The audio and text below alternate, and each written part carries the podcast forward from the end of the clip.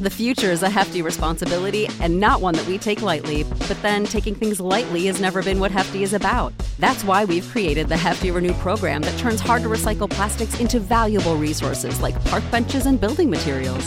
To participate, simply fill up an orange Hefty Renew bag with accepted items, tie it up, and drop it in with your regular recycling.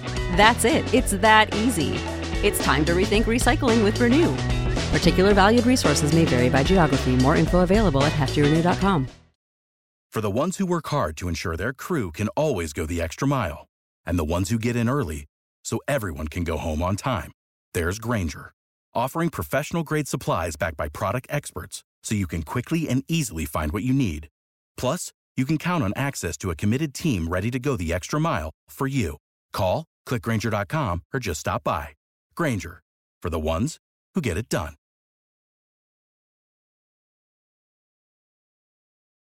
Our podcast today is sponsored by Athletic Greens. I take AG1 by Athletic Greens every day for better gut health, increased energy, and immune system support.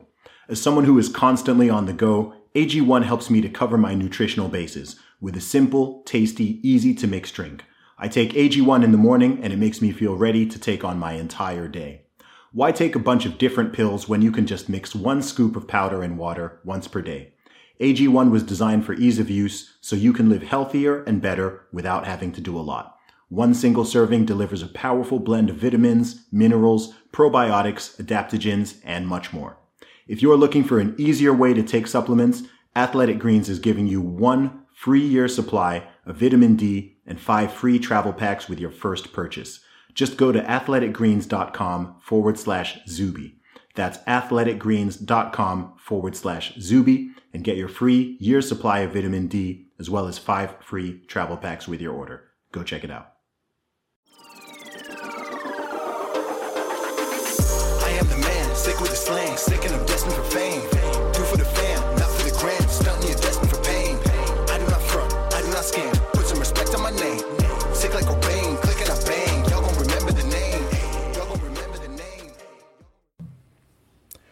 What's up, ladies and gentlemen, boys and girls around the world? I would like to welcome you back to the Real Talk with Zuby podcast.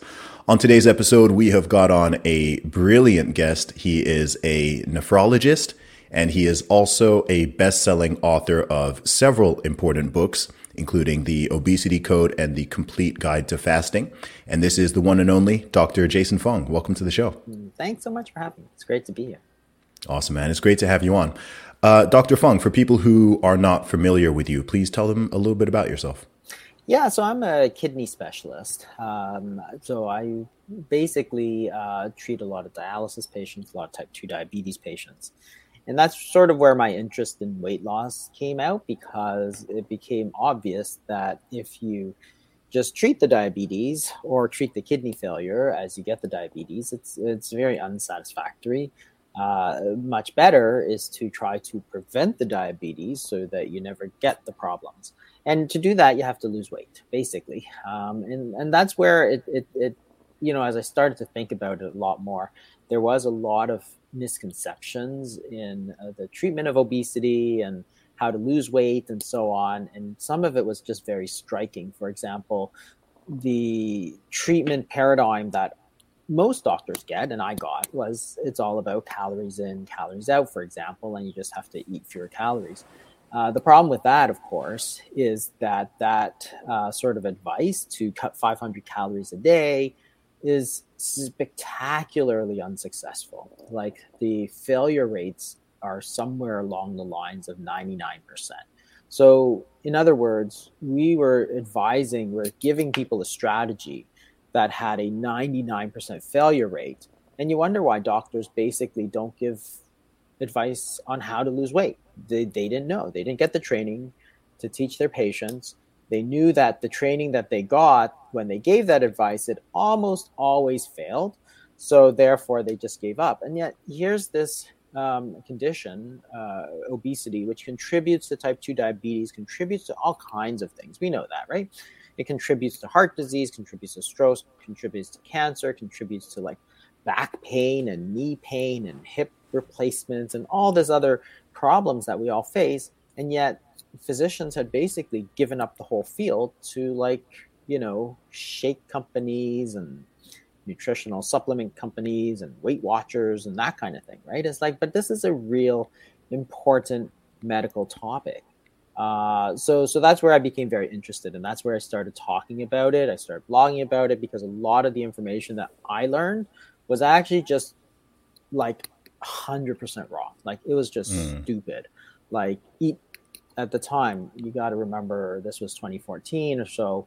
People are saying, "Oh, you should eat small meals through the day and you know eat very low fat and all this sort of uh, you know so eat a lot of muffins and stuff, right? And they're low fat, right? Lots of potatoes and rice, you know, starchy, low carb, low, low fat foods, right? And, and and nobody was losing weight. People were gaining weight, gaining weight, gaining weight. But it never occurred to them that, uh, hey, you know, look at your results. Like your results are terrible. People are getting more overweight, which is causing more health problems. So we really need to reevaluate the advice we're giving people and think about it. So I started talking about intermittent fasting, which I think is a, a, a good strategy for many people, um, as well as low carbohydrate diets, which I also think is a good strategy for many people. None of these things are sort of cure alls, right? It's not some miracle thing.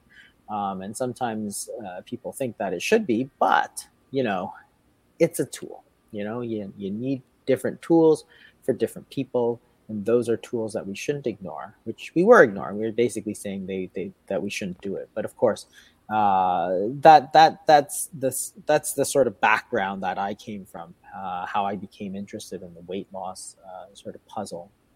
Awesome. Before we carry on and we get into some of the intricacies of some of the things we talk about, I want to I want to give you some flowers, Jason. I want to give you some flowers. Okay. I don't know if you know how I came across you and your work. I don't know if I've I haven't don't think I've mentioned this publicly because actually I wanted to save it for the podcast to tell you this in person. And I want to thank you because my parents who are in their mid 60s and 70s they read your book, The Complete Guide to Fasting, in early 2020. At this point, my mom had been type 2 diabetic for about four or five years, and her diabetes has been in remission since 2020 after following your protocol. My mom is no oh. longer diabetic thanks to reading, thanks in part to reading your book. She oh, started fasting and completely put it in remission. She has also lost 25 plus pounds. My dad has also lost over 25 pounds, and they've both kept the weight off since 2020. And we're now in 2023. And there is a good chance that that would not have happened if it were not for your work. So, personally, I want to say a massive thank you for putting this information out there because, as you know, it's helping people, but I am one of the many people, you know, indirectly who it's the the work has benefited, and my parents are a lot healthier now. So thank you. Well, thank you so much. I mean, that's that's you know to me that's amazing to hear because uh, you know this is what I'm talking about, right? You give people the right information, and they can do great things, right? Like we assume people are too stupid to do anything about it themselves, right? You, but you give people the right information, they do it, they look after themselves, and look what happens, right? And and it's crazy because by going from diabetic to non-diabetic, uh, you know, her risk of all these important complications has gone way down. So maybe you don't see it in the next few months, but in the next few years, clearly, it's a huge risk factor. So that was the other thing that was I thought was stupid, right? This is what I wrote the diabetes code about was that again at the time people were saying every diabetes association in the world had been saying that type 2 diabetes was a chronic and progressive disease, which is saying that once you have that diagnosis, you will never undo that diagnosis. You will be type 2 diabetic forever. And as they were saying this, and I, I actually put it in some of my, my YouTube lectures, I said one of the biggest lies about type 2 diabetes is that it's chronic and progressive because everybody knows. Doctors know, patients know, everybody knows. You lose weight, that diabetes either gets better or goes away. This is mm-hmm. type 2 diabetes. And it's like, so why are we lying that it's chronic and progressive? It's not. It's about how you treat it. And and of course the the the, the doctors were treating you with a lot of drugs. And you know, if it's a dietary disease and you treat it with drugs, well, you're not going to reverse the disease So I said, it's reversible, but you have to look at the right things, right? You can't use drugs for a dietary disease. You got to fix the diet. Mm-hmm. And if you do that, you can put this into reverse. And of course, at the time, it was completely her- complete heresy, right? Now, of course, in 2021, every diabetes association now has criteria for remission. So mm-hmm. it was like you just had to give them a push in the right direction. And, you know, like you, I tend to be very blunt. I, I came out and just said, "This is stupid. It's it's a big lie." well, it's so. important, you know, because in every in every industry and in every sector, you need people who are willing to question and challenge the orthodoxy. And I think that in the world of nutrition, in particular, I mean, even over the course of my relatively short life of 30 something years, the amount of sort of the way that the general information has has changed. I mean, I remember in the 90s, of course, the the sort of standard US food pyramid that was pushed around the world, really, you know, super high carbs, 10, 12 servings of carbs per day, you know, very, very low fats, you know, moderate amounts of, of meat, protein, meat, dairy, and fruit and veg. And then I remember the, you know, then it sort of switched to fat. You know, yeah, fat, fat was the devil. And then carbs definitely became the devil and it became, you know, the Atkins diet and everything keto, keto, everything. And then it sort of switched into paleo and then it switched again. And it's, it, it's amazing. It's like every sort of five to seven years, there's this sort of change and oftentimes complete contradiction of what was being said before. But I think that I think that the 80s and 90s programming of animal saturated fat, fat in general being bad, but especially animal fat and saturated fat being bad, um, you know, skipping meals being very bad, not eating breakfast being very bad. Um, what other things, you know, high, high carbs being, being very, very good as long as there's low fat. All of these ideas, I think, are still so deeply ingrained in people's psyche. Even even even those of us who are more likely to sort of question it. I mean, for example, with uh, you know, I don't right now seed oils, for example, are, are a big conversation, and it's been so put in people's brains that things like uh, processed margarine are better and healthier than say than say butter, right? And if you tell someone actually, well, you know, butter is not butter is not the devil. You know, butter is better than you know these trans fats and whatever. And no, pe- people don't believe it because it, it, I think it caught so many people so young, and it's been repeated so many times, and it hasn't really been updated properly. Even though there are you know heretics such as yourself out there saying, well, what about what about fasting? What about this? What about that?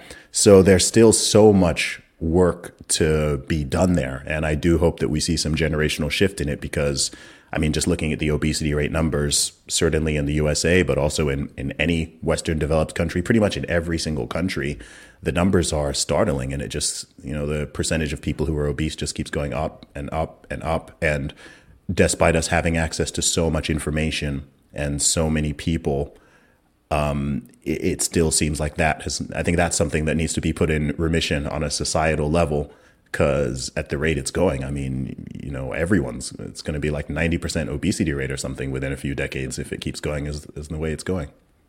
Yeah, I think I think that you know there's a lot there's a lot there. I mean, uh, there's to me there is always two sort of important issues. One is the diet, that is the foods that you eat, and you know there's always debates about that. I, I think that for the most part it does change every every couple of years, right? But it's uh, you know, if you get back to sort of traditional foods, you probably can't go too wrong. Um, and that's that's one of the things that we have to always keep in mind. I think that was one of the good things about sort of paleo movement and you know uh, whole food plant based. It's not plant based because, of course, there was this automatic assumption. I I remember thinking this many many years ago that if you're plant based, you automatically must be skinny. And it's like, it's not true at all, of course, right? You could eat chocolate donuts all day long and vegetarian pizza, not very good for you and quite fattening. Uh, you know, French fries and pizza and um, chocolate donuts, right? You, you'd gain a lot of weight if that's all you ate was pizza and donuts. So there's nothing automatically healthy about a vegetarian diet. But it's, you know, now you're starting, then you add whole foods, and as soon as you start doing that, it's good, right? It, it, probably is quite good. Paleo, same thing, eat natural foods. Keto originally was eat natural foods.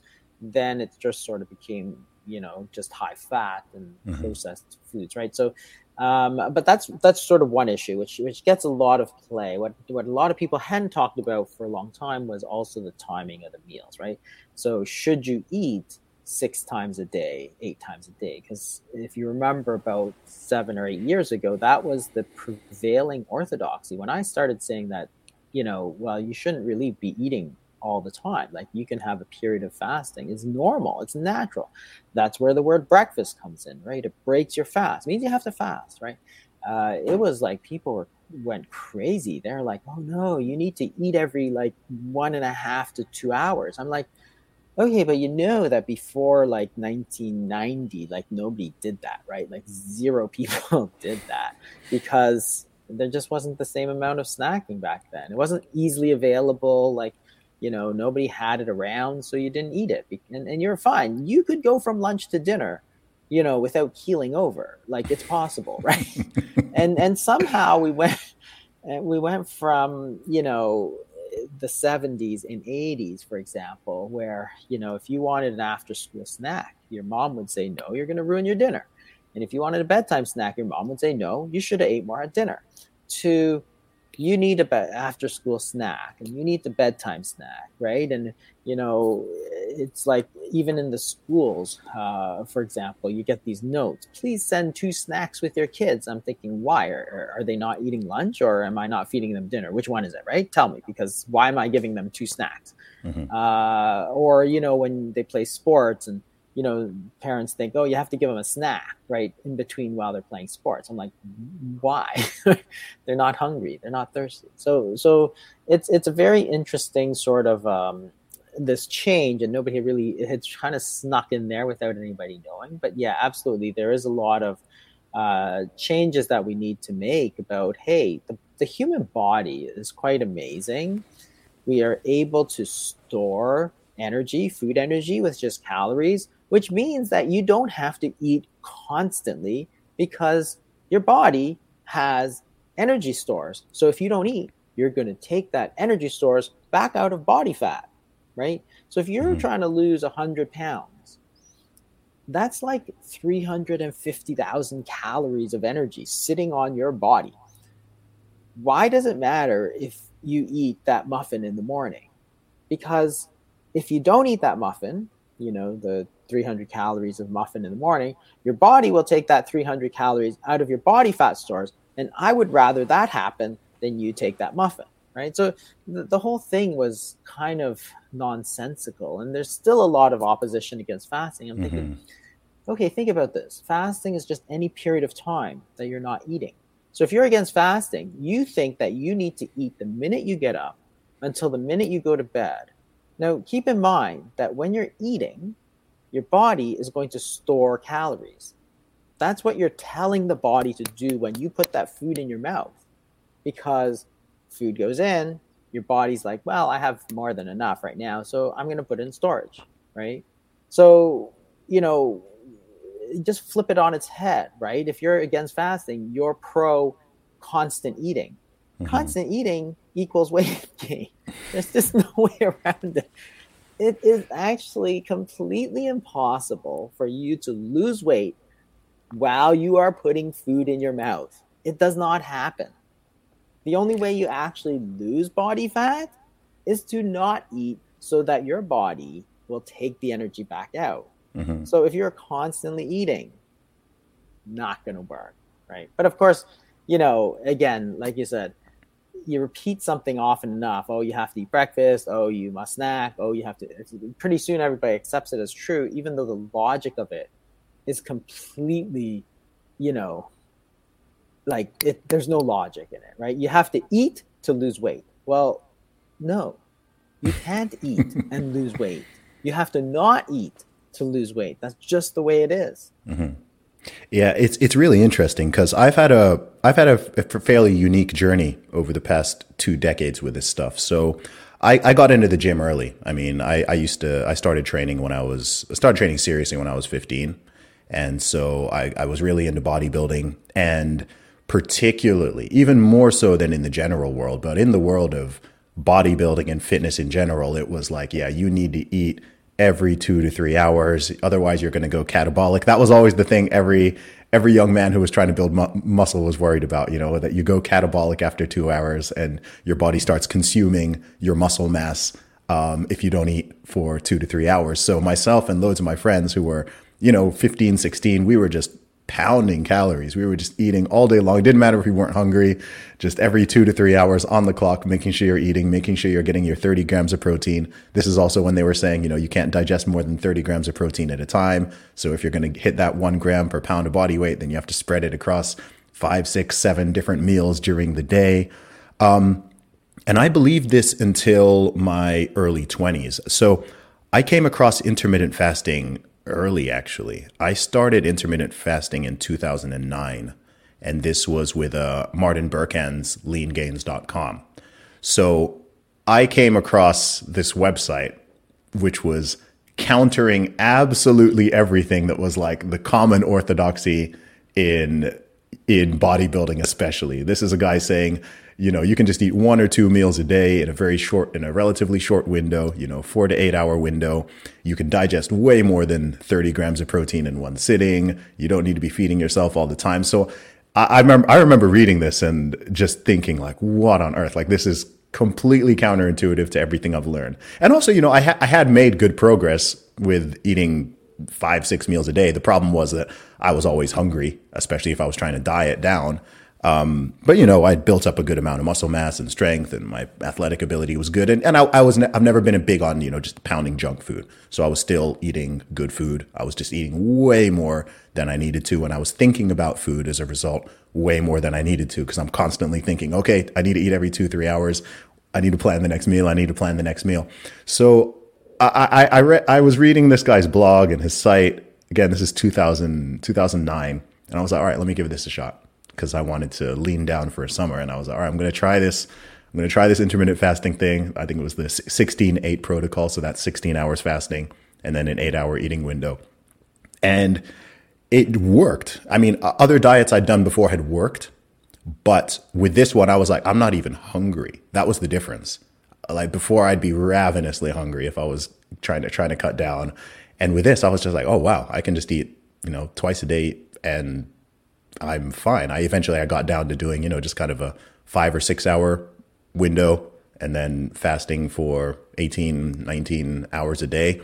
And it was, it was totally fine. And I think even more so at that time, I think now people have at least heard of intermittent fasting, but even in 2009, it was like, I remember even telling people about it. It, it, it was just like, no, like that's especially bodybuilding pros. It was just like, dude, like you're gonna you're gonna lose all your muscle mass, you're gonna lose all your gains, and so on. So actually, now for me, for ooh, for 14, 13, 14 years, I've mostly done intermittent fasting.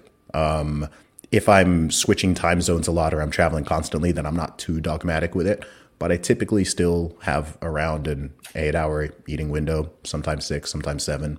Um, and I've, I've kept that up for well over a decade at this point. So, uh, for anyone who has not tried intermittent fasting, um, even if you're doing it that sort of style, you know, not even doing 24 hours or multiple days, then even that, it, it, it just, for me, the big thing actually was just the life simplification. That was one of the, the biggest things for me, just being far more conscious of what and when I was consuming, and then just not having this constant concern about needing to eat even when I'm not hungry and I don't feel like it. And so now when I eat, you know, I eat and I feel satisfied, and I generally eat, you know, until I'm pretty full, and then I do that pretty much twice a day, and I'm good to go. Yeah, it, it was pretty amazing actually because that was uh, you know a lot of that same advice. My I mean my core audience is sort of older, right? It's mostly sort of older people who have type two diabetes or obesity and trying to lose weight. But it was the same thing. They had the same problem, right? They're getting this advice that you have to, and, and you look at some of these diet plans, right? And it's like, you know, like a breakfast and then a mid morning snack and then a lunch and then a snack and then a dinner and then a snack and then mm-hmm. another snack and people are constantly thinking about what to eat. And then when they actually eat their meal, instead of eating until they're full, you know, the meal was like, you know, you know, like, you know, three pieces of lettuce, right? And it's like, oh, that's all you get, right? For lunch. And it's like, because you're going to get a snack. So, you know, to me, it was complete, like people were going crazy on this because they're like, okay, now it's, it's a huge chore to plan your whole day because you're thinking about the seven or eight meals that you have to have and they're going crazy. And the other thing, of course, is this whole idea that you should eat a little bit and then stop is is again it's stupid.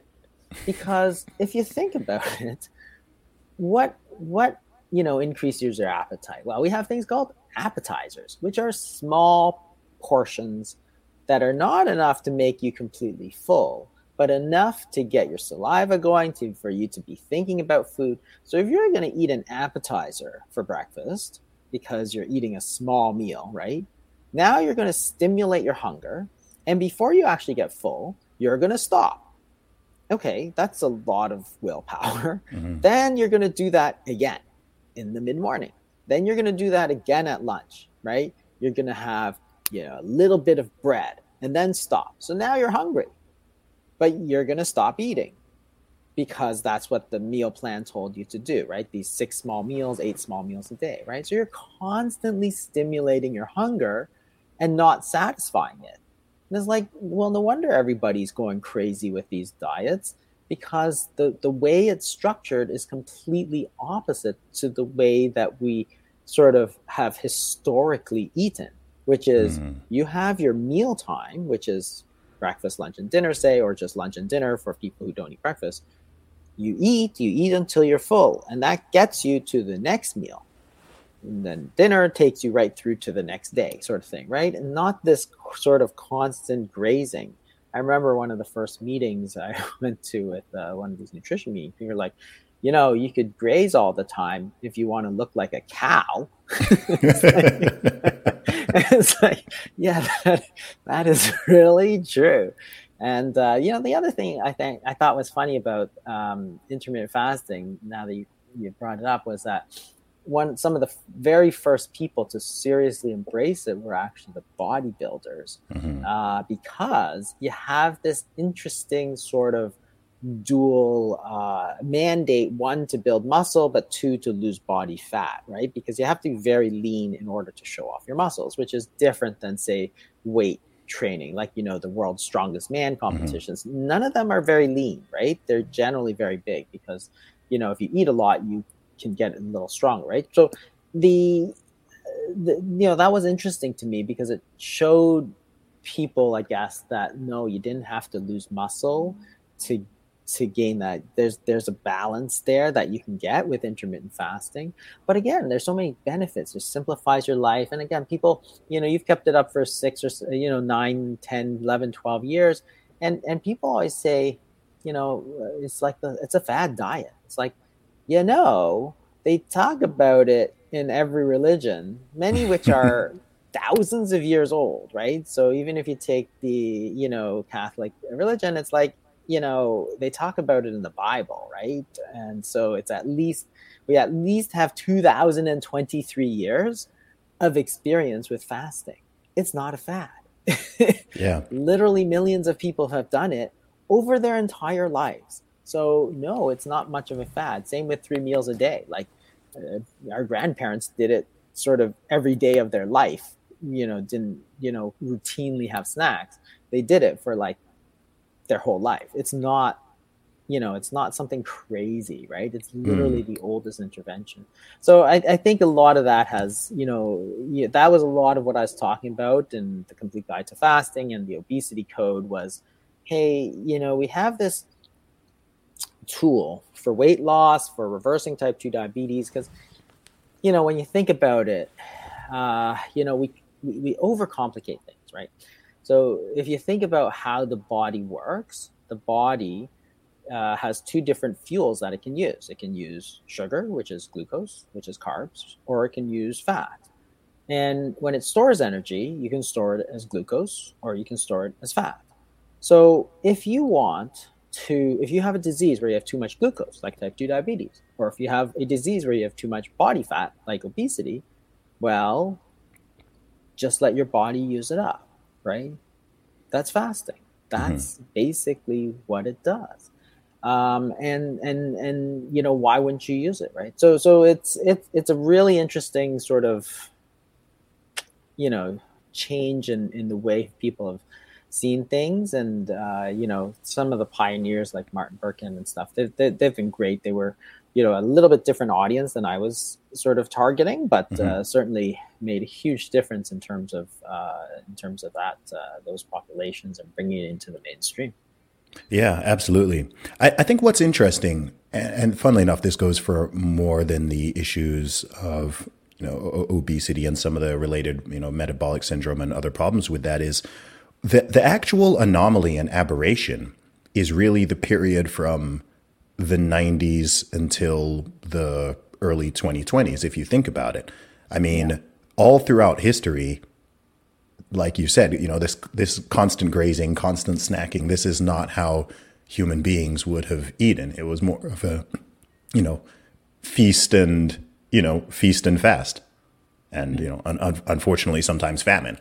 But you know, it's it's only sort of this 30 year or so period where all of these new ideas, you know, based in oftentimes just advertising and PR campaigns, if we're being honest, but then backed by, you know, bogus science and funded studies from certain organizations have sort of programmed so many hundreds of millions of people to think that, you know, again, whether you're just, um, uh, an, an average person or you're even a bodybuilder or an athlete, you've been programmed with this idea that you need to wake up and, you know, wake up and eat. The thought of even waking up and eating something immediately makes me feel like gross. Like I, I, I, I, I travel, I travel all the time and I stay at hotels and whatever. And, you know, they serve breakfast from like 6 a.m. till 9 a.m. And and you know like these American breakfasts as well. It's like six thirty in the morning, and people are there like eating pancakes with like syrup and this and this. and I'm just like, how are you eating that at six thirty a.m.? I mean, you you clearly don't need it. Again, I'm looking at the person thinking you're not. You know, you've you've yeah. got quite a lot of stored. You've got a lot of stored energy on your body, quite clearly.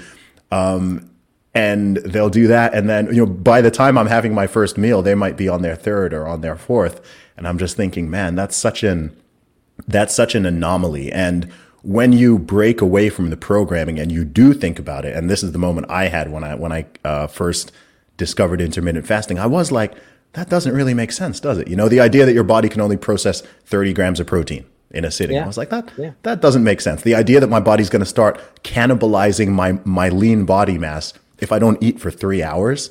Like, if you think about it, even though I, I'd accepted this because the magazine said so, when I really thought about it, I was like, that's so stupid. Like that does not even that doesn't make sense. Like why would my why would a human body start start cannibalizing itself after three hours? Not we're not we're not even saying three days or three months or and and that why and why would it eat my muscle first? Right? Exactly. That doesn't it, do, it doesn't actually make sense.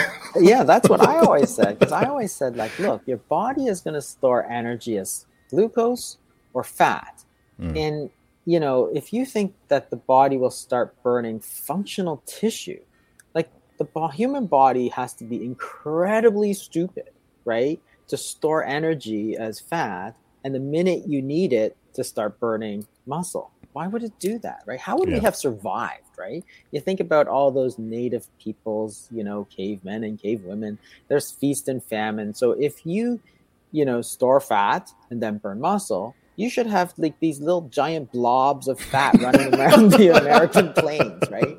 But they're not, right? All these traditional peoples, you know, cavemen, like they're lean, right? They're muscular. There's no mm. fat, right? So it's like it's obviously wrong because the human body's not that stupid, right? It's like you know storing firewood for the winter head, and as soon as it gets cold, you chop up your sofa it's like no like no you're not going to do that and and this this idea that you need to fuel yourself for the day ahead i mean that gets repeated so often but it's actually mm-hmm. completely false too because again you think about it what happens in the body is that at around 4 a.m there's a circadian rhythm which is this natural rhythm of hormones that goes up and down and at around 4 a.m the hormones that go up are, you know, growth hormone and sympathetic nervous system. It's getting you ready for the day ahead. Um, and it's pushing glucose into your system. So you actually can see this sometimes. It's called the dawn phenomenon. So your glucose, your blood glucose level is low at night, and then it pops up a little bit uh, in the early morning. And that's natural. So your body has actually started to fuel yourself from your own stores. So no, you do not need to put a muffin in your mouth in order to have energy for the day ahead. You're already getting that energy from your body fat stores, from your blood glucose stores, which, if your blood glucose levels are high, is a very, very good thing, right? Mm. Instead, we tell people, no, you got to eat a muffin, right? It's like, it's so silly. I mean, and, and you think about all those uh, people, particularly in like, you know, in, in North America, we think, oh, you have to eat this big American breakfast. But you know, in Italy, for example, their breakfast is like a little espresso, right? It's not even very much liquid. It's like, whoop, that's it, right? It's like, uh, you know, it doesn't make any sense. And and, mm. and the mm. same thing, and, and you're absolutely right that this is very recent thing, and it's coincided with this big spike in obesity. Like we we worry so much that if people don't eat, they're going to do irreparable harm to themselves. Mm-hmm. At the mm-hmm. same time, I, as a doctor, had been telling people to fast all the time because if you have, you know, if you have to go for surgery, you have to fast. If you have surgery, you have to fast. If you go for colonoscopy, you have to fast. If you do fasting blood work, you have to fast. So all along, I'm telling people to fast for this, fast for that, because you know, and nothing bad happens. Nothing bad ever happens, right? Yeah. Um, so, so at the same time as we are saying that it's so harmful to fast, doctors all over the world are telling, oh, you need to fast for your blood work tomorrow, or you need to fast for your colonoscopy, or you need to do this, right? So it doesn't make sense. And, you know, you, you think back again uh, to the 70s, and, you know, people are eating dinner at 6 p.m., they're eating breakfast at 8 a.m. That's like 14 hours of fasting mm-hmm. every single day without even thinking about it. And if you were a bad boy and got sent to bed without dinner, you're fasting for 20 hours, right? We think we can't go two hours, and kids all over the place. We're going 20 hours, right? Yeah. And nothing bad was happening. Like everybody survived, everybody did fine, right? So it, it was completely it was complete nonsense, right? When you think about it, you really had to, but somebody had to think about it and say, look, I hear what you're telling me, and I've heard it thousands of times before. But like, yeah, somebody has to say, I'm like calling bullshit on it, right? Because it makes zero sense to me it just mm-hmm. it just it, you know there's no logic in the whole thing. Well, yeah, you say that. What's interesting is it makes perfect sense if you think of the financial and profit incentives of encouraging people to believe all of these things, to believe that you're going to start uh, that you're going to starve to death if you don't eat for two or three hours, or that your body's going to cannibalize your mu- your muscle. To believe that you need, uh, you know, 30 grams of protein every couple hours. To believe that you know fasting is horribly detrimental. To believe that you need to eat so many snacks all throughout the day. I mean, it's fantastic. Let's be honest, it's fantastic for the food industry. It's fantastic for if you're growing uh, all all of these crops, or you're selling corn, or you're selling soybeans, or vegetable oils, it's it's great. It's probably good for some of these pharmaceutical companies as well, right? I mean, fasting. The biggest problem with fasting, let's be honest, is it's not profitable. there's there's no there's no money at all. I mean, there's pretty much there's no money to be made from fasting. There's no money to be made by prescribing fasting for recommending it. The, the last thing a snack food or a fast food company wants is for people to be fasting. Like it, it's it's horrible for them. I think I think that's just the reality of it. I think it's simply incentives. Yeah, and unfortunately, what's happened, of course, is that a lot of those incentives have found their way into academia, academic yes. medicine, mm-hmm. and we know this like hundred percent. Uh, we have tons of studies on it. Like whoever funds the study always finds results that are favorable to that study. So in fact, you look at studies of breakfast. And if you look at the ones that are funded by Kellogg, all of them show that you must eat breakfast, right? No way. How, how, I can't believe it. I know. And and the ones that don't show it, that are not funded, show, hey, there's not really any difference. You can eat it or you cannot eat it. You can take it or leave it, yeah. right? But the problem is that, uh, and, and it's the same for academic, uh, you know, faculties everywhere. And Coke got sort of caught doing this. They gave like millions of dollars to fund research showing that sugar wasn't that bad for you. And of course, what they do is they give their dollars for the academic prestige. It happened at the University of Colorado, for example. So they're giving money to fund research, but of course, the, the funding person winds up playing a huge role in what those results are. And that's always that's always true. So you can't go out there like if Coke wants to do a study to show that you have to you have you know sugars good for you or sugar's not bad for you. Well, nobody's going to believe it if they say Coke researchers show that Coke is not bad for you, right? So they can't do that. So instead, they give lots and lots of money. And it's not just Coke, obviously, it's all the, the food companies. Give a lot of money to academic researcher and say, University of Colorado or Harvard, uh, you know, whatever. So sugar researchers did this in the 70s they gave these researchers like a lot of money, the sugars associations, and you know they showed that sugar was safe for you, right? They're getting a lot, a lot of money to say that, right?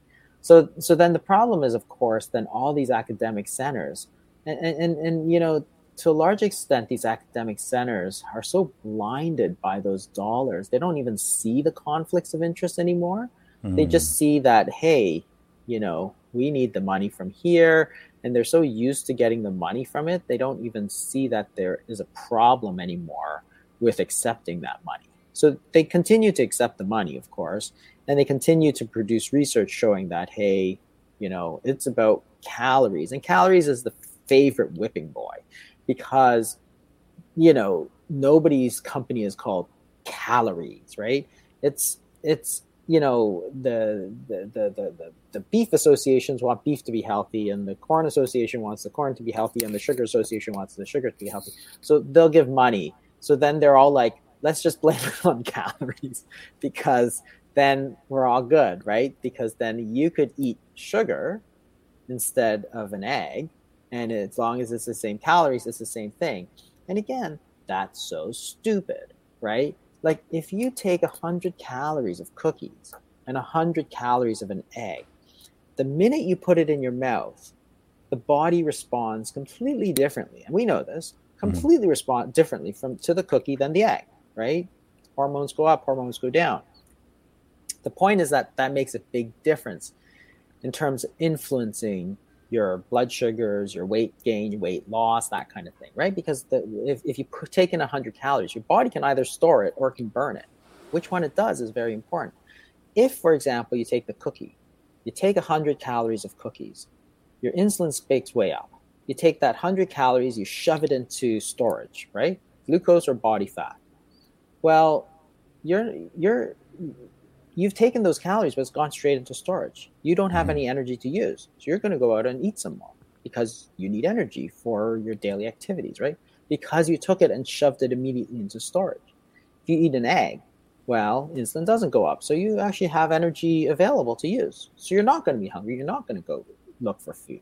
And that makes a big difference, of course. So, you know, this this idea that it's all about calories winds up being the favorite whipping boy of all, you know, all the associated. They can all agree that let's blame it on calories, right? Let's mm-hmm. just call it calories.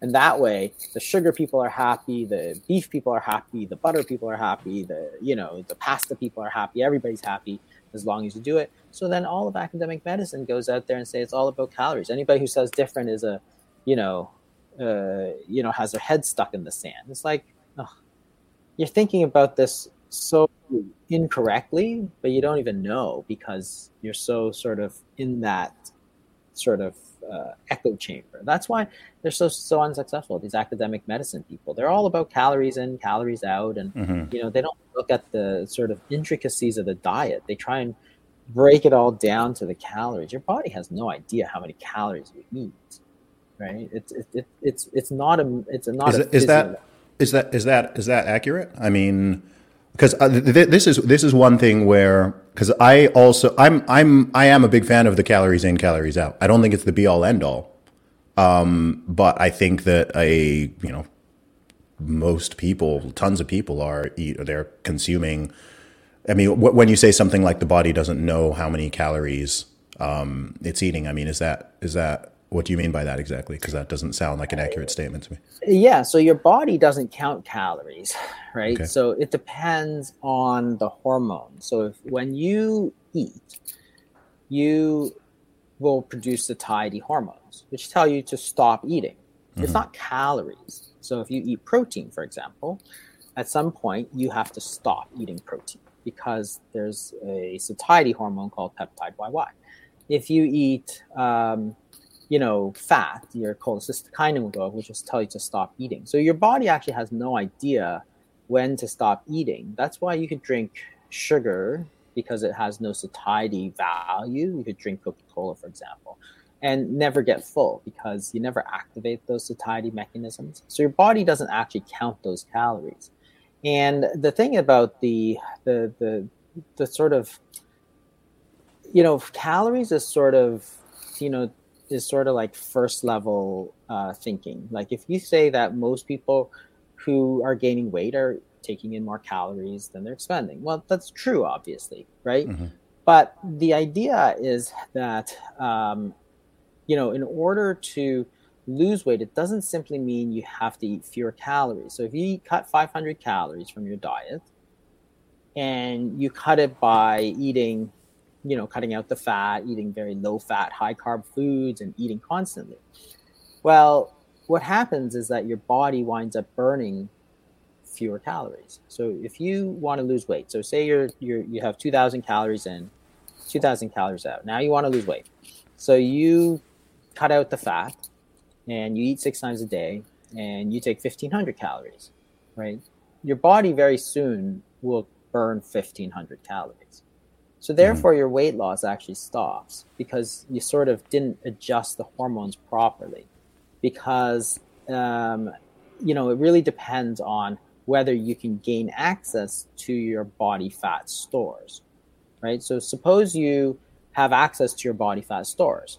You're you know you're taking in 2000 you're burning 2000 now you eat 1500 but you make up the 1500 from your body fat right? Now you have 2000 now you can burn 2000 so that's all good now you're losing body fat you're maintaining your metabolic rate however what is it that allows you to access the body fat and it turns out the hormone insulin if insulin yeah. levels are high you can't access those body fat stores mm-hmm. right so if you're injecting people with insulin such as with mm. diabetes you can't access those body fat stores because insulin is high. In, in science, we say it's it's all about insulin inhibits lipolysis, right? It, it blocks the burning of body fat. Insulin tells your body to store energy, so if it's high, you can't. You, you want to store energy, not burn it.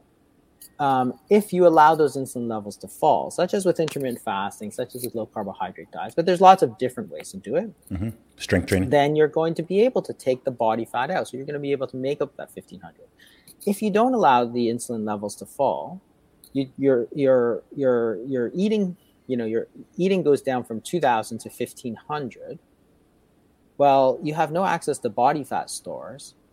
In the energy balance equation, you have to balance that. If you're taking in 1500 and you want to burn 2000, where's that extra 500 going to come out of? Mm-hmm. If you can't get it out of your stores, well, you can't. So therefore, to balance that equation, your body must burn 1500 calories. That's why just cutting calories by themselves is is sort of a mugs game. It doesn't work if you do Can it I- all wrong. Okay. I think may, maybe the reason why this sounds odd to me is because I'm athletic and I've been strength training for so long. Um, it seems to be obviously strength training and having a lot of lean body mass massively increases insulin sensitivity, which is, I think, something that Yeah. maybe is not common knowledge. So, what I certainly find, and I guess in my experience as well, personally, and with other people I've worked with, is that calories in if you're if you're strength training and you've got a solid amount of lean body mass, then i found simple caloric manipulation to be extremely effective um, for m- myself and other people I've worked with.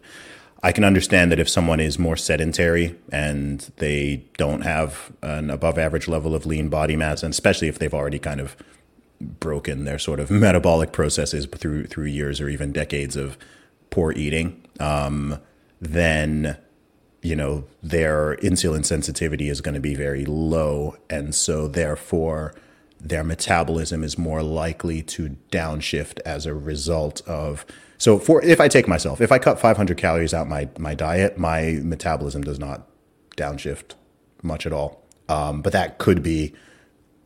I'm, you know, I'm, I, if, if I, I, I might be more of an anomaly here because I've been active and training for such a long time and I've built a, a lot of muscle mass. But I don't know what yeah. your what, what your thoughts are on that. Yeah, Essentially, that's, that's, is there is there a big difference here between athletes and non-athletes, perhaps? Yeah, there, there there is because if you cut out 500 calories and you're very insulin sensitive, then your insulin levels go down, right?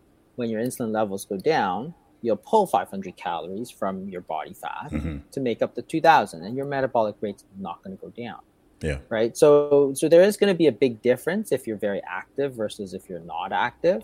Mm. But the simple sort of advice for most, you know, relatively sedentary older people just to cut cut 500 calories is that that's not sufficient to actually cause any weight loss because most of the studies, almost all the studies actually, show that decrease in metabolic rate as you go. Mm.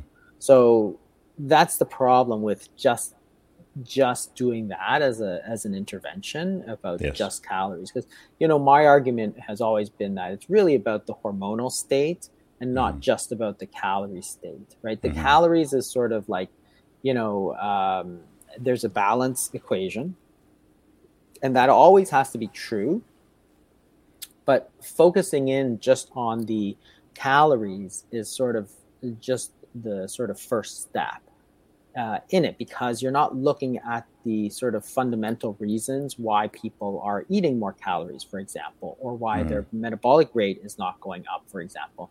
And that always winds up being calories, right? It's like if you look at why people eat, it's like, well, if you're more hungry, you're going to eat, right? And that's going to come down to hormones and satiety hormones, right? So, you know, is the problem really calories or is the problem with satiety, right? If mm-hmm. you're eating very processed foods that have no satiety value, you're going to wind up eating more. Yeah. So yes, you are eating more, but there's a reason why. It's, it's sort of like the one level deeper. Sort yeah. of like why are Would you be, eating more? Wouldn't Wouldn't it be fairer to say that it, that it's both? Because we have it's the both. standard, it's, you know, we have the standard law of thermodynamics, but then also, of course, depending on what your what foods you're putting in your mouth um, yeah. From the macro to the micronutrients to the actual foods themselves to even things like, you know, how much water they have in them. We all know that, you know, fresh fruit is more satisfying than dried fruit, for example. Um, then that's going to have an impact on your satiety. And naturally, as a result, it's going to affect how much and how often you you eat. Um, yeah. Because yeah. So, some, I mean, if you're if you're eating a diet that's you know full of whole foods, when I say whole foods, I mean things that you know don't have ingredient lists for people listening, or you know things that grow out the ground, things your ancestors would recognize. Then it's a lot harder to overeat those. They tend to be a lot more satisfying. Whereas if you're just eating processed garbage and eating everything out of a box and you know jacked up with sugars and vegetable oils and high fructose corn syrup, all that stuff, it's it's designed to be addictive but it's not designed to be particularly uh, satiating. And so it's way easier as a result to go um, overboard on them. And also, you're not getting all the nutrients and everything that you should be getting. So I think your body probably, I imagine, will send some signals telling you that you're still, even though you're eating a lot, you're still deficient in various things, which is going to even want, you know, your body's going to want you to eat even more to try to get those vitamins and minerals. Yeah, I, I agree. I think it's both. Yeah. Um, uh, because the types of food, like the total amount of calories, does matter in a sense, in because it is one of the variables in the energy balance equation. But to me, the more important thing is the sort of the quality of that, right? Because mm-hmm. eating cookies versus eating salad, if even if they're the same number of calories, they're quite different, right? And this is this was the whole thing when people kept saying a calorie is a calorie, and, and you'd hear stuff. I remember reading something about a doctor who said you could eat ice cream for dinner, right? It's like because it's the same, you know, if you ate, uh, you know, a dinner mm-hmm. of a thousand calories with salmon and salad, you could eat a thousand calories of ice cream and be the same. It's like yeah. it's nowhere close to the same, right? The hormonal response to that is completely different, right? And that's the point, right? Say you take the ice cream for dinner, all of that goes directly into your fat stores because insulin has like way up, which it doesn't with the salmon. Mm-hmm. Now you're left looking for more calories because hey, your body's like, I have no calories. All the calories you ate just went into the storage, mm-hmm. right? Sort of like if you go to the grocery store, put everything into the fridge right away, put it into the freezer. It's like, well, I have nothing mm-hmm. to eat. And it's like, so you're going to go to the store again, right? Same thing, right? So you eat that ice cream for dinner, all of a sudden you're looking for more food. So in the end, it's going to lead to more calories, yes. But the mm-hmm. question is really the quality of those calories. Like, what is it? It's, you know, what I say is that food sort of contains both energy, which is the number of calories, but also the instructions as to what to do with those calories, which is the hormonal response. And that's yes. as important as the total number of calories because what you do with those calories, what your body does with those calories is is important because if it goes directly into into fat stores, then obviously you're going to gain fat. So you can't ignore one for the other. And for a long time, people had been saying, no, it's just calories, calories, calories. That's mm. all that's important, right? And I'm saying, no, that's not all that's important. It's a part of it, but it's there's more to it than that, right? There's yeah. what you're eating, there's the timing of your foods. Um, because even if you look at hunger, if you don't eat, your hunger, you know, it goes up, but then eventually just goes back down right? Because your body has taken the energy it needs, therefore the hunger goes away. So a lot of there's there's there's a lot more to it. You have to understand sort of what the the physiology of it, what the what the hormones are doing, as opposed to simply just saying, well, you know, yeah. count your calories and cut your calories. And the problem with mm. that, of course, is that it, everybody's done it and it hasn't really worked very well for the overall population. It's not yeah. that calories are unimportant they are important in you know in that it is a source of energy that's mm-hmm. that's what calories are but more to the point like what are you doing with those calories right are you storing it or are you using it right that's that's the idea yeah i think something interesting that's actually happened here and, and maybe this is why these conversations can be a bit a bit confusing is i think that a lot of stuff from the world of bodybuilding, sports, and athletics in general actually has been sort of adopted by a general population that's not very that's not very active. So, yeah. you know, the sort of if it fits your macros idea is very much from like, you know, bodybuilding especially in the in the 2000s. It kind of came from these internet forums where you know if you're if you're a young man who's in the gym lifting weights four or five times a week and you're you know training burning all you know building up your lean body mass your you know your body can kind of turn into a furnace you know my body's like a like a furnace these days right it just kind of I could eat that thousand calories of ice cream every single day and I don't get fat right and, and I'm not someone who even naturally I, have never been skinny a day in my life right? I mean when 20 years ago to, to I, I weighed more 20 years ago than I weigh now right? I was I was overweight as a teen. But now the way my body responds to food and even quote unquote junk food, again, as long as it's like in, you know, I wouldn't, I wouldn't base my entire diet around it, but it's basically it's my body's a lot more forgiving I think, than the average person's is because of all the time I spend in the gym and all my training and whatever. But I guess I am aware myself, at least, even as someone who, you know, a lot of people ask for advice on training and diet. I'm aware that the average person, the average Brit or the average American or the average Canadian or whatever is not lifting all the weights that I'm lifting and training the way that they don't have my level of in- insulin sensitivity.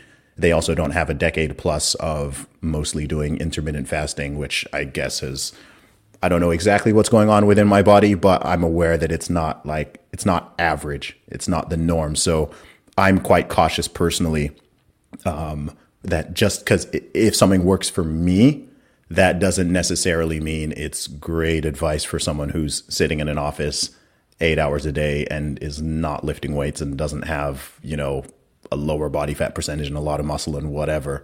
So I think I think maybe that's where some of the confusion has happened because I think the those ideas, you know, if it fits your macros, you know, just you know, a calorie is a calorie. A lot of that, a lot of a lot of that stuff is it's a lot more relevant to people who are just very yeah very very active or have significantly above average levels of lean body mass compared to fat mass and so on but i think that it's a bad idea for the general population to adopt those beliefs. Just like again, if you're you know if you're eating six seven the six seven meals a day thing. I mean, most bodybuilder bros honestly still still do that, and they look fine and, and, and, it works fine for them. But if you're the average Joe and you start adopting those same eating patterns, then yeah, you're gonna you're gonna get fat because you don't have anything counteracting counteracting that constant flood of calories that you're getting and your body's obviously not going to turn it into lean body mass because you're not even giving it the physical training stimulus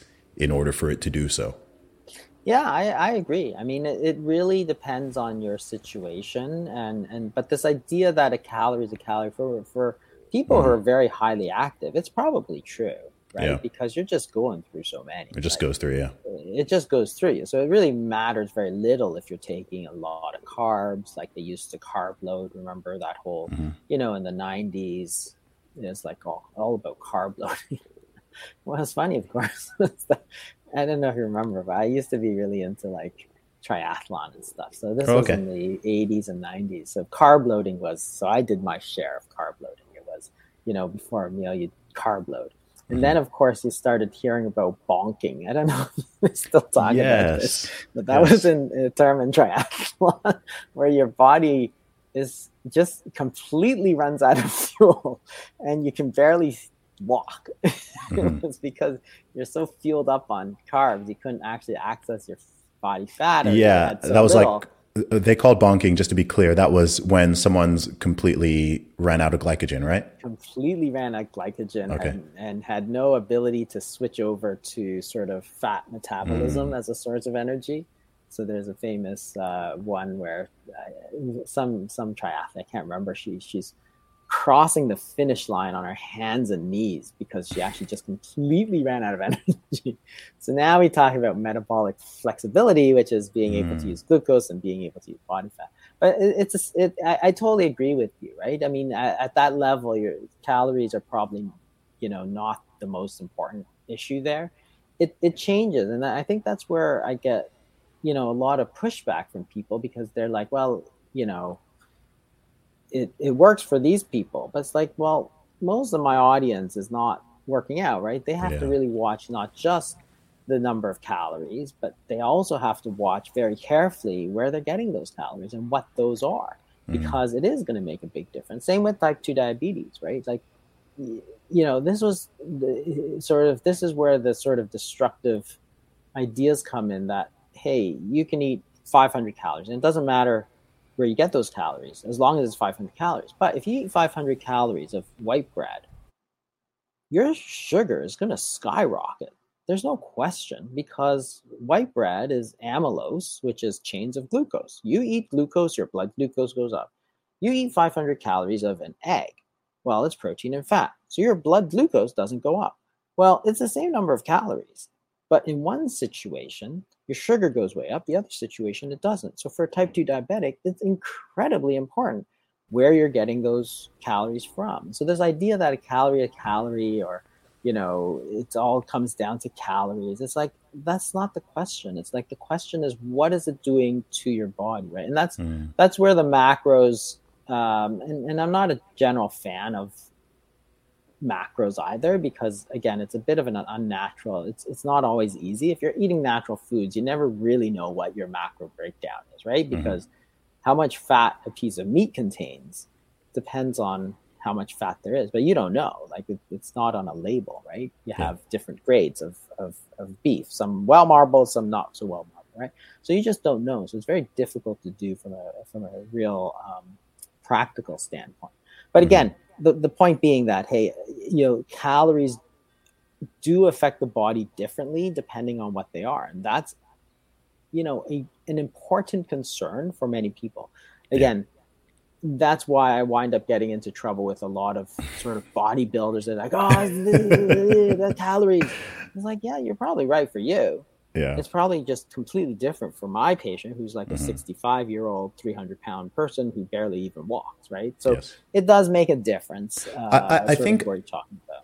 Yeah, I, I think something else that also gets mixed up as well, the part that gets left out of the conversation is, of course, you know, with calories or you know with foods you also have the nutri- actual nutritive value so when you're talking to bodybuilders a lot of bodybuilders are focused on simply body composition i think this is where the sort of a calorie is a calorie thing comes from because from they're thinking from a body composition standpoint right if i'm trying to lean down for the summer or for a competition or whatever then their focus i mean look we should all we should all be caring about our health and like the the micronutrient profile of the things that we're eating. Obviously, 200 calories of, of Skittles uh, does not have the same uh, does not have the same even even compared to you know 200 calories of, of rice. You know, they're both carbohydrates, but I think people would recognize that the rice at least comes with it. You know, it's got some some micronutrients that are coming with it, or even or even even better comparison. Say 200 calories of Skittles versus 200 calories of a fruit salad, a mixed fruit salad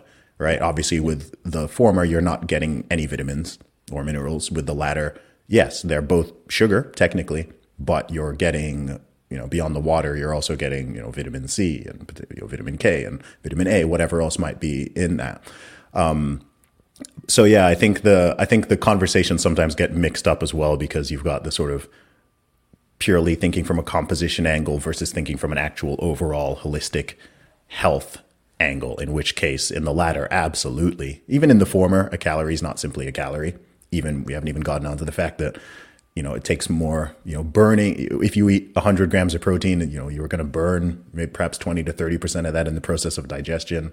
Whereas with you know sugars you're not right? You're just going to take in that whole 100 so there's nuances in it. But to take to take it up a level especially um, you know cons- considering time i want to make sure that people who are listening to this I, I, I fear I, I don't want people to become more confused than perhaps they already were. So, what are some basic for for the average? Let let's just say for the average person, maybe they exercise a little, but they're they're not a bodybuilder, they're not an athlete. Um, you know, perhaps they're not completely sedentary.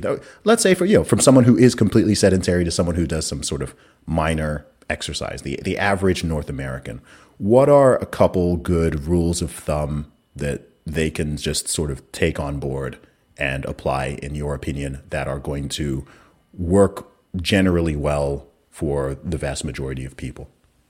I think in terms of the diet, um, you know, most of the stuff. So, so to me, I always break it into two. Right, the diet is the foods that you eat, and then the fasting period is how long you go without food. So they actually have nothing to do with each other, right? So what you eat doesn't dictate how long you can fast for, and how long you fast for doesn't actually dictate what you eat.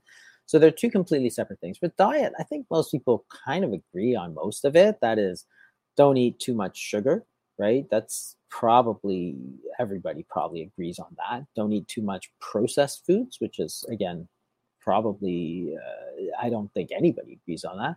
Eat lots of vegetables. I mean, again, I don't think anybody really seriously disagrees with that, unless unless you can't tolerate it, of course. But you know, to me, that that sort of dietary discussion is relatively uh, safe. So so I try not to demonize like you know fats. Of course, were demonized for so long. In fact, the evidence that those natural fats are bad for you, that ex- evidence actually doesn't exist, right? I mean, there has been huge studies, and in fact, the Journal of the American College of Cardiology, in its scientific statement in 2020, came out and said, well, there's a lot of natural fats that are saturated fats that are quite healthy for you, right? Dairy fats and stuff.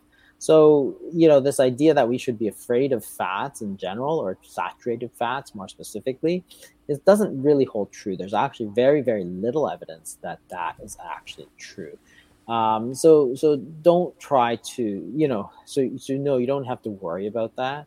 Just try to eat natural sort of foods as close to nature as you can um, processing does a lot of bad things to it and, and that's the diet so that's not too complicated right? Okay. in terms of total amount of food that's a different question right? And the the point is that you know if you're eating natural foods it's relatively hard to overeat them. So if you're eating steak like you can't just keep eating steak. You're going to get nauseated right That's why they have those, you know, competitions in Texas where they're like, eat this steak in an hour and we'll give it to you for free. You know, they're not yeah. giving away a lot of free steak. Like they're not stupid, right? Because it's very hard. Because so so natural foods have natural satiety hormones that will tell you to stop. So so that's why you want to eat natural foods. Mm. Um, on the other hand, the other thing again is is just make sure that you have a period of fasting because uh, you know when you're eating you're taking in calories you're storing calories for the most part if you're not eating that is fasting then you're going to use those calories so you need to keep those in balance and that was to me one of the biggest things was that balance had been completely lost in that we went from a society where sort of we had a balance sort of 10 to 12 hours of feeding, 12 to 14 hours of fasting. That's fine. In the 70s, people are eating white bread, right? People are eating strawberry jam and Oreo cookies and ice cream. But they still have a period of fasting where they're going to allow their bodies to use up those calories, right? So you have to keep that in balance. And that balance has completely been lost. And worse, you know, you know, before this sort of recent popularity, people wanted it to get worse. People wanted you to eat more. And again, probably because of all the studies that were financed by the snack food companies, right? Mm-hmm. Um, and that's where the pushback has been very good to say that, hey, we're just trying to look for balance here, right? We want you to f- feed. When you feed, you store calories. When you fast, you burn calories. You want to keep those in relative balance. Mm-hmm. And that's going to go a long way, I think, in terms of keeping you, you know, at a healthy weight, trying to keep away chronic diseases. And yeah, you can get into the nuances of, you know, calories and hormones and all that stuff. But again, you don't have to, right? Just keep those sort of very simple, uh, simple sort of uh, principles in mind and the funny part, of course, is that your grandmother could have told you exactly that, right? she could have told you, don't eat junk food. Yeah. Don't eat processed foods. Don't Why are you eating all, all the time? time. cut, cut, out the sugar, right? Yeah. Come on, like your grandmother knew all of that with no scientific tra- treatment, you know, no scientific training, mm. um, and you don't have to go into the nuances of you know calories you know what are the hormones and what are the calories and are these important it's like uh, you just get into you know it's, it's, making it too complex people are just making it too complicated um, and it's the same thing with the fasting right so if you now are in a situation where you have too much sugar such as with type 2 diabetes then what are you going to do are you going to feed more or are you going to fast more right well obviously the right answer is you fast more because that's where you're going to use more of your body's stored sugar. So that's going to work. As opposed to the answer that almost everybody gave, you know, three years ago, which you should feed more if you have type 2 diabetes, right? And this was the advice people gave like, eat six times a day. It's like, so you're going to put sugar in your body six times a day. That's your answer to having too much sugar, right? like, yeah. That doesn't make any sense. So I think those are very simple rules, and I think we we sort of all agree on the dietary part. Like there's some nuances that go here and there, and I'm not, um, you know, and and that's always interesting debate. Uh, it gets a little rancorous sometimes, but you know, to me, it's still relatively minor compared to the general guiding principles. Don't eat too much sugar.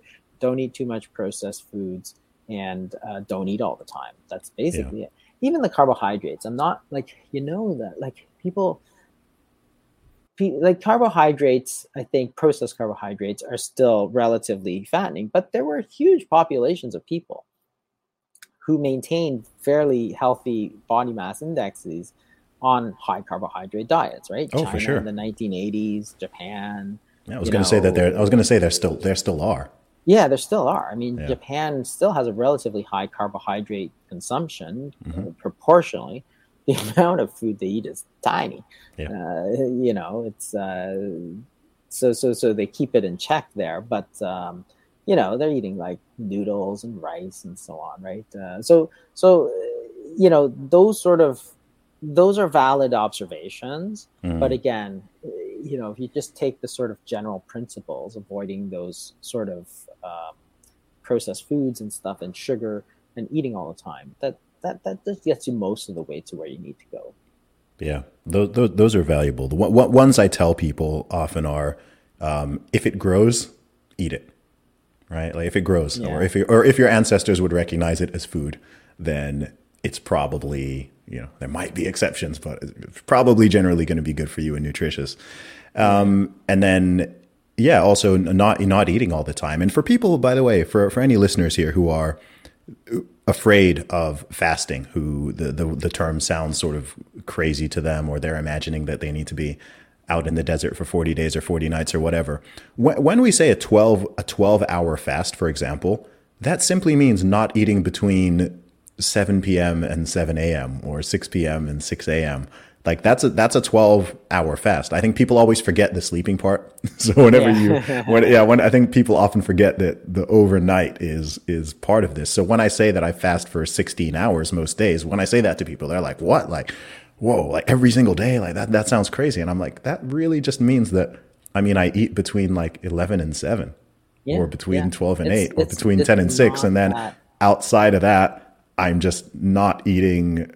I'm not eating a midnight. I'm not eating late at night, and I'm not eating early in the morning or in morning at all. And your body adapts to that very quickly. If that's a struggle for you, like I said, I think someone should just just start with it. Just try 12 hours. Anyone, 12 hours is 12 hours is a breeze. Like if you if you can't do 12 yeah. yeah, 12 hours is very easy and then you'll find you can easily push that to 14 or 16 and then, you know, as you mentioned in your book, if someone wants to experiment with, you know, 24 hour fasts or a multiple day fasts, I've, I personally, my mom does multiple day fasts several times a year, um, probably several times a month at this point. Um, I, I personally have never done it. I probably will at some point just to sort of see what happens, but I'm also super active and I'm always traveling and this and that. So yeah. for someone like myself, it might not be as, uh, as optimal as it is for some people, but I'm a big fan of just starting, just like I'd recommend with the gym. You know, if someone's going to the gym, start with the you, you start with the small weights, you start with the basics, and you work your way up. You know, you don't yeah. if you've never fasted before,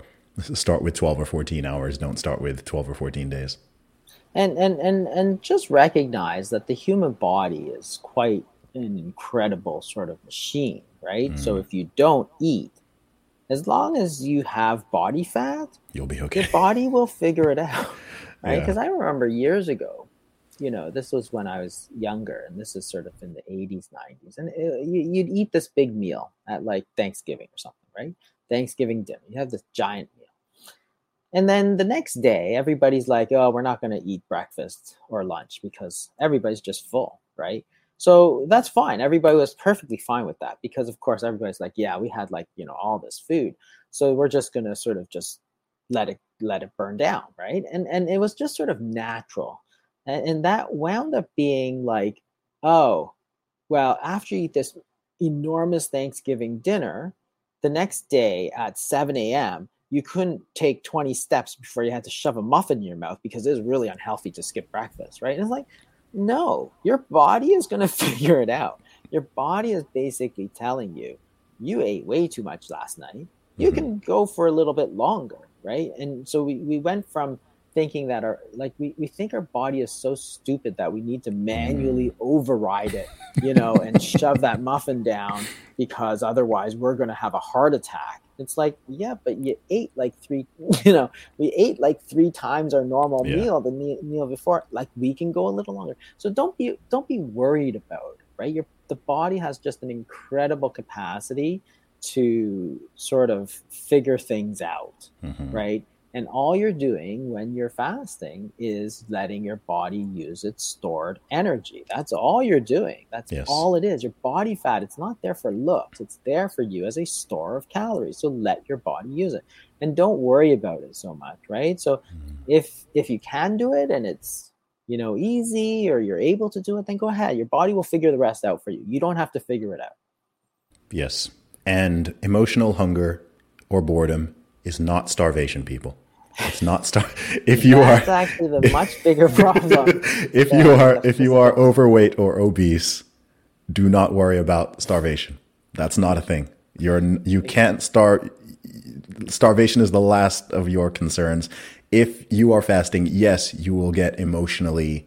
You'll get emotionally hungry. You'll get boredom hungry You'll get my body is used to eating at this time, so I have a food craving hungry, but that's not real hunger. This is another thing that you'll learn if you fast. You will learn what real you'll you'll learn what the difference between real hunger and emotional hunger. And I think that most people have been running for the past several decades, never having actually experienced genuine hunger. And so they literally don't even know that you, they can't tell the difference anymore. So they'll feel, oh, well, well I'm hungry. So therefore I'm going to starve if I don't eat in the next few hours. And it's like, yeah. no, you're not. I'll tell you, I'll tell you that uh, I think the psychological hunger is actually a much, much, much bigger problem than the actual physical hunger. The physical hunger, I think anybody can handle, truthfully uh, the psychological hunger is is a bitch. Like it's it's tough, and I mm. think it's tougher now because you walk down the street and everywhere you look, there's food. There's food on TV. There's food here. There's food. You know, you, you have an office meeting. Somebody orders food, right? Uh, you have a lunch meeting because they think when you're meeting, you need to eat, right? So that sort of you know, the physical hunger, I think, is sort of like 20% of the problem.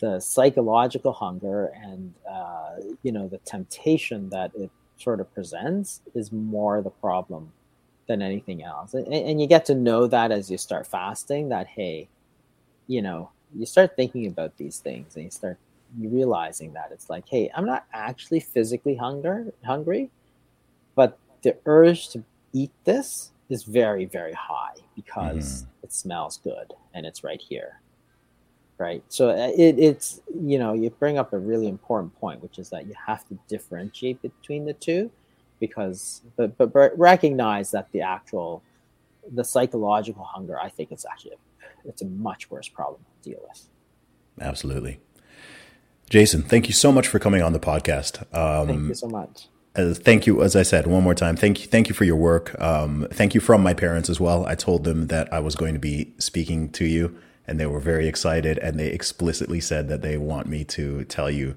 thank you from them. You've helped to change their lives and change their help for the better with your books. So, and I'm sure that's the case for thousands, if not millions, of people around the world. So, thanks for all the work that you do, and please continue to speak the truth. Thank you so much. It's a pleasure. Awesome. And before we wrap up, is there anywhere you would like to direct people if they'd like to follow you on social media or anything else? Uh, yeah, I mean, you can follow me on Twitter. Uh, my handle is uh, Doctor. That's Dr. Jason Fung, or Instagram, or on YouTube. You can look under Jason Fung. Uh, I have a, a, lot of videos on fasting, covering sort of different topics about fasting and nutrition in general. So uh, that that's uh, that's always there available if you want to have a look. Awesome. Dr. Jason Fung, thanks for coming on the Real Talk with Zuby podcast. Oh, thank you so much. Sick with the slang, sick and I'm destined for fame. Do for the fam, not for the gram, destined for pain. I do not front, I do not scam, put some respect on my name. Sick like click and I bang, y'all gon' remember the name. Y'all gon' remember the name. Without the ones like you, who work tirelessly to keep things running, everything would suddenly stop Hospitals, factories, schools, and power plants, they all depend on you. No matter the weather, emergency, or time of day, you're the ones who get it done. At Grainger, we're here for you with professional grade industrial supplies. Count on real time product availability and fast delivery. Call clickgrainger.com or just stop by. Grainger for the ones who get it done.